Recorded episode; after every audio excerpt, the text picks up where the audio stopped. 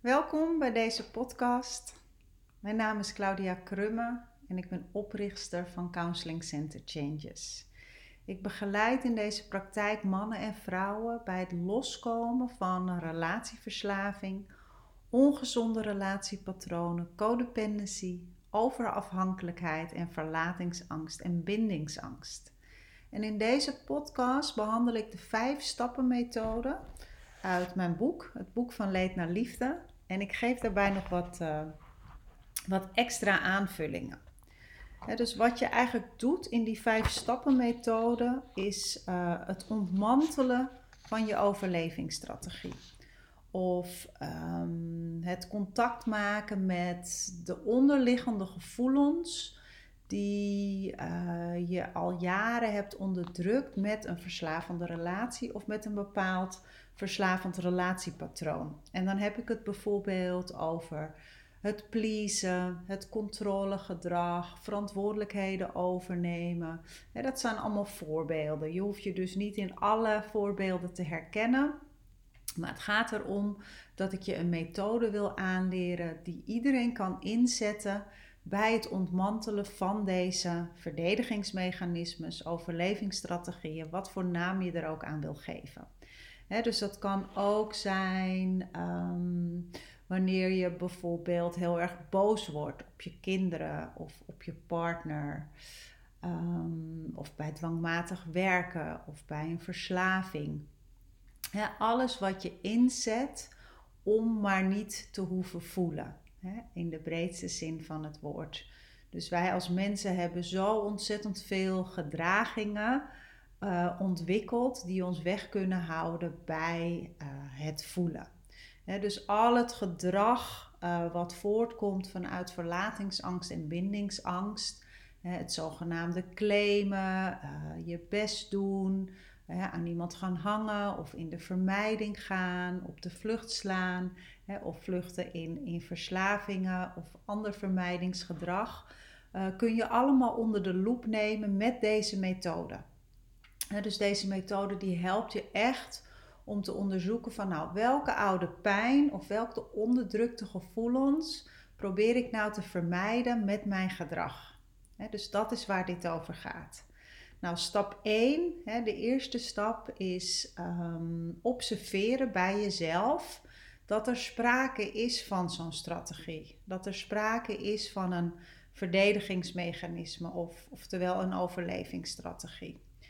Dus um, het is goed om voor jezelf een lijstje te maken van je strategieën waarvan jij weet dat is gedrag waar ik last van heb. Alle overlevingsstrategieën hebben in essentie een positieve intentie. Dus ze doen altijd hun best om, uh, om jou te helpen. In ieder geval in het verleden deden ze dat. En als volwassenen hebben ze vaak een negatieve consequentie. Um, en, en ja, heeft het zijn doel een beetje verloren. Maar ondertussen hebben we er nog wel steeds last van en beschadigen we zowel onszelf als de ander en ook de relatie. En dat patroon willen we graag doorbreken. dus de eerste stap is observeren dat er sprake is van uh, het zogenaamde transgedrag. als we het hebben over codependency, dan heb ik het over um, gedrag waarin je andermans behoeften belangrijker maakt dan dat van jezelf. En dat gebeurt um, op een automatische manier. automatisch pilootgedrag noemen we dat dus je hebt het eigenlijk niet in de gaten, maar voor je het weet, zit je erin. En um, dus de eerste stap is het observeren. En dat kan dus zijn na, nadat je uit het gedrag uh, bent gekomen. Hè? Dus dat je achteraf denkt bij jezelf, ja, nou daar gebeurde het weer. Het kan ook zijn dat het tijdens het gedrag, tijdens het pleasen of tijdens het controleren, dat je opmerkt van hé, hey, ik ben het weer aan het doen. En eigenlijk het moment dat je opmerkt, ik ben het weer aan het doen of achteraf, zit je al niet meer in de trance. En kun je vanuit een soort helikopterview bekijken uh, wat er gebeurt. dus dat is de eerste stap. En in die eerste stap ga je ook kijken, wat is nou de functie van deze trance? wat maakt nou um, dat ik deze trans inzet? Wat betekent dat voor mij? Welk voordeel haal ik daaruit of denk ik daaruit te halen? En vaak is dat dus een bescherming. En diezelfde bescherming heb je ooit al eerder ingezet, eerder in je leven en neem je nog steeds mee. Maar hoogstwaarschijnlijk heb je hem nu alleen niet meer nodig. Dus op het moment dat je weet wat die positieve intentie is, wat de functie is van de strategie, kun je later in het proces, hè, bij stap 5, kun je gaan kijken, oké, en hoe kan ik mezelf dan nu op een andere manier, hè, vanuit het volwassen autonome deel, uh, mezelf geven wat ik nodig heb. Maar dat voor later. Dus op een gegeven moment heb je helder wat jouw strategie is. En dan kies je er dus voor om ermee te stoppen. je stopt ermee en dan kom je automatisch in het voelen terecht. Dus op het moment dat jij kiest voor een vechtstrategie, zoals we dat noemen, uh, dus dat is de beweging naar voren, dan stop je bijvoorbeeld met pleasen. Als ik dat als voorbeeld mag nemen, je geeft een grens aan in plaats van dat je doet wat een ander wilt. En dat geeft bepaalde gevoelens van onrust, brengt dat omhoog. En meestal zijn dat gevoelens van angst voor afwijzing van de ander, maar ook angst voor boosheid van de ander. En dat zijn dan ook de redenen waarom je niet uh, wilt stoppen met dat pleasen. Omdat je bang bent om afgewezen te worden, bang bent dat er iemand boos op je wordt. Dus dat is ehm, al belangrijk om uh, je te realiseren en te ervaren. dat als je dit wilt doorbreken, dan zal je hier contact mee moeten maken. Er is geen andere weg. en dat is het uh, proces van comfortabel worden met het oncomfortabele. Dus op het moment dat je stopt met je strategie, um, hè, en dat kan zijn doordat je een grens stelt bijvoorbeeld, kom je in contact met dat gevoel, angst voor afwijzing, angst dat iemand boos op je wordt, en je maakt daar contact mee. Um, en je gaat je ogen sluiten, je voelt in je lichaam wat het daadwerkelijk met je doet dus je gaat er niet alleen over nadenken, maar je voelt ook in je lichaam waar die angst voor afwijzing plaatsvindt. Is dat in je buik, in je hartstreek, in je keel, door middel van een brok of spanning in je schouders? Je maakt echt fysiek contact met die gevoelens, die fysieke sensaties, ehm, ja, die deze gevoelens uh, creëren. Als je dat hebt gedaan, stel je jezelf de vraag, en dat is nog steeds stap 2, ehm, van waar raakt dit aan? En dan ga je zachtjes aan door naar stap 3. Waar raakt dit aan? En wanneer je contact maakt met eerdere gebeurtenissen uit het verleden, ehm, die raken aan dat gevoel, kom je dus terecht bij het onderliggende gevoel onder de trance en onder de trigger. Dus wat komt er op je af? Waar in je leven heeft iemand jou het gevoel gegeven dat je minder waardig was? Of waar is er iemand zo boos op je geworden dat je zo bang bent dat er iemand boos op je wordt? En nogmaals, je kunt dit dus met alle dwangmatigheden en obsessies inzetten. Waar raakt het aan? Nou, hoogstwaarschijnlijk komen er dan gebeurtenissen uh, naar boven borrelen door middel van een beeld of door middel van een herinnering of door middel van een gevoel. En daar maak je contact mee. Je ziet dan de gebeurtenis voor je. Je ziet jezelf als jong meisje of jong jongetje, als puber of als jong volwassene of als kleuter of als peuter. er zijn allerlei innerlijke kinderen, zoals we dat noemen, uh, die ten grondslag liggen aan jouw gedrag in het hier en nu. dus uh, het doel, als je met mij werkt, is altijd om in het hier en nu te werken. We werken nooit zomaar in dat verleden. Hè. Dat heeft niet het, doel. Het is waar heb je nu last van en daar gaan we mee aan de slag en kijken we waar dat zijn grondslag heeft. En op het moment dat je dus helder hebt wat er aan ten grondslag ligt, dan ga je dat bekijken. Hè, vanuit die helikopterview, oftewel vanuit het volwassen deel in jezelf ga je kijken naar die herinnering.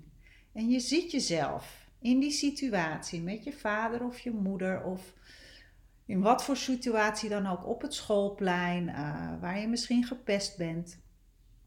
En je ziet jezelf voor je en je kijkt vanuit een liefdevolle plek naar jezelf. Hè? Vanuit compassie, vanuit mededogen. Kijk je naar jezelf en je vraagt jezelf af: wat heeft dat meisje of dat jongetje nou nodig? Wat had hij of zij nou nodig in die periode, in die tijd, wat het niet heeft gekregen? nou, dat kan zijn liefde, aandacht, erkenning, ehm, een bevestiging hè, dat het goed is zoals het is, ehm, misschien uitleg, ehm, dat het gezien wordt, dat het gehoord wordt, dat het ruimte heeft om te zijn wie het is. dat kan van alles zijn. Maar je maakt dus contact met datgene wat het kind nodig had. En je geeft het alsnog.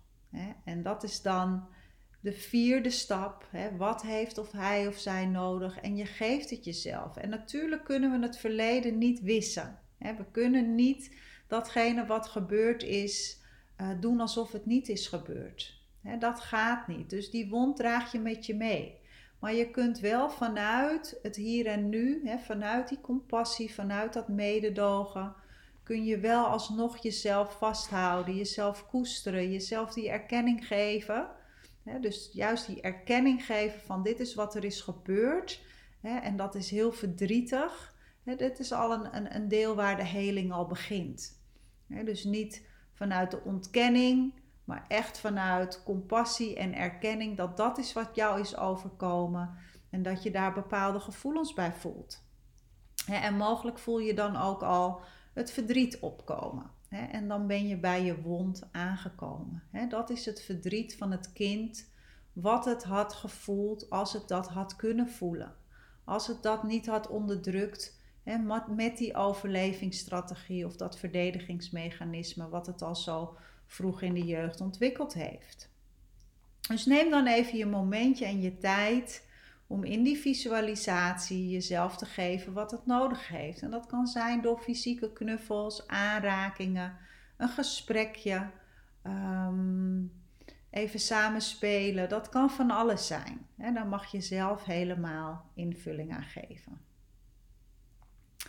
En dan als laatste um, ga je kijken, ga je weer terug naar het hier en nu en vraag je jezelf, en wat heeft dat meisje of dat jongetje dan nu nodig?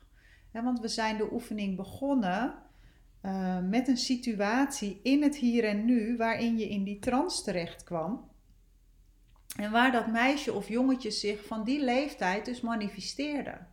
Dus als volwassenen gebeurt het ons regelmatig dat er dus een kindbewustzijn of een innerlijk kind, hè, hoe je het wil noemen, uh, naar boven borrelt terwijl je in het hier en nu bent in een volwassen lichaam. Dus je gaat kijken van oké, wat heeft dat meisje in dat volwassen lichaam, maar wat eigenlijk nog een jong meisje of een jong jongetje is, nou eigenlijk nu nodig? En dat is waar de, de volgende helende beweging plaatsvindt.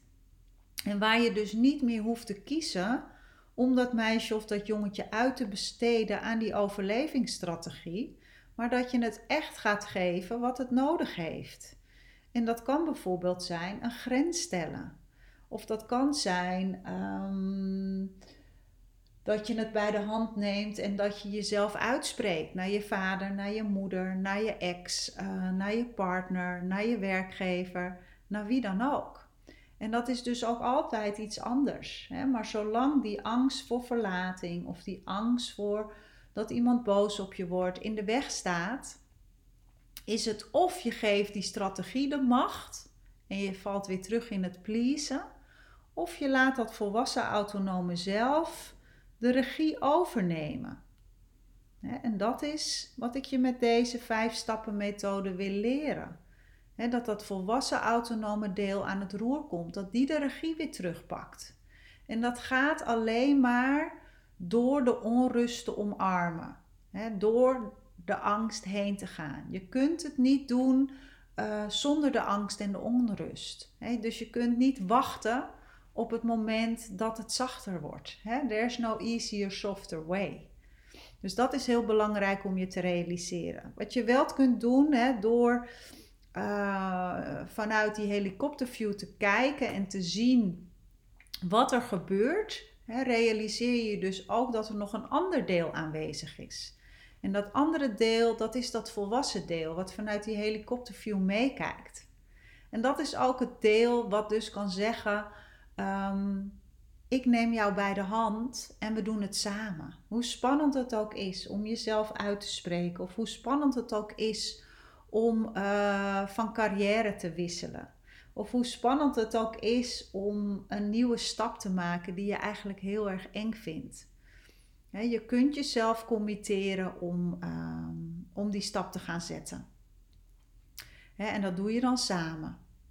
En dan ben je niet meer uh, overgeleverd aan dat oude gedrag, aan die overlevingsstrategie. Je kunt dit heel goed zelf oefenen. Um, je kunt ook dit doen door erover te schrijven. Hè? Dus vanuit de visualisatie, vanuit um, dat proces, die stappen die we zojuist doorlopen hebben, kun je daarna um, nog schrijven met dat innerlijk kind. En schrijven vanuit die volwassene naar het kind wat het nodig heeft. Je kunt ook nog schrijven vanuit het kind naar de volwassene. Hè? Dus je kunt het dialoog zowel uh, verbaal plaats laten vinden als uh, door middel van schrijven. En het is aan jou om te onderzoeken wat voor jou uh, het beste werkt. Hè? Voor mij persoonlijk werkt het het beste om te schrijven. Hè? Er zijn een aantal technieken die, die je daarbij kunnen helpen. Um, het is mijn ervaring wel dat het ontzettend lastig is om in het begin, als je dit nog nooit gedaan hebt, om dit proces zelfstandig te doorlopen. dus mijn advies zal altijd zijn om het eerst met een therapeut te doen die er verstand van heeft, hoe je een overlevingsstrategie ontmantelt. dat kan bij mij, dat kan bij een van mijn collega's. Um, wij ondersteunen je daar graag bij, uh, want naar gelang je het een paar keer onder begeleiding hebt gedaan, wordt het steeds makkelijker om het zelfstandig te doen. En dat is natuurlijk ook ons doel. Het is niet de bedoeling dat je afhankelijk wordt van een therapeut, maar dat je leert om zelfstandig jouw strategieën te ontmantelen en contact te maken met die onderliggende pijn. Omdat die strategieën zo sterk zijn, is het soms ook heel moeilijk om bij dat gevoel te komen, hè, omdat de strategieën het nog tijdelijk overnemen. Nou, dat is wat ik vandaag met jullie wilde delen. Ik hoop dat je ermee aan de slag gaat, dat je ermee gaat oefenen. En ehm, mocht je hulp nodig hebben, dan, uh, dan weet je ons te vinden. Nou, tot een volgend moment. Doeg, doeg!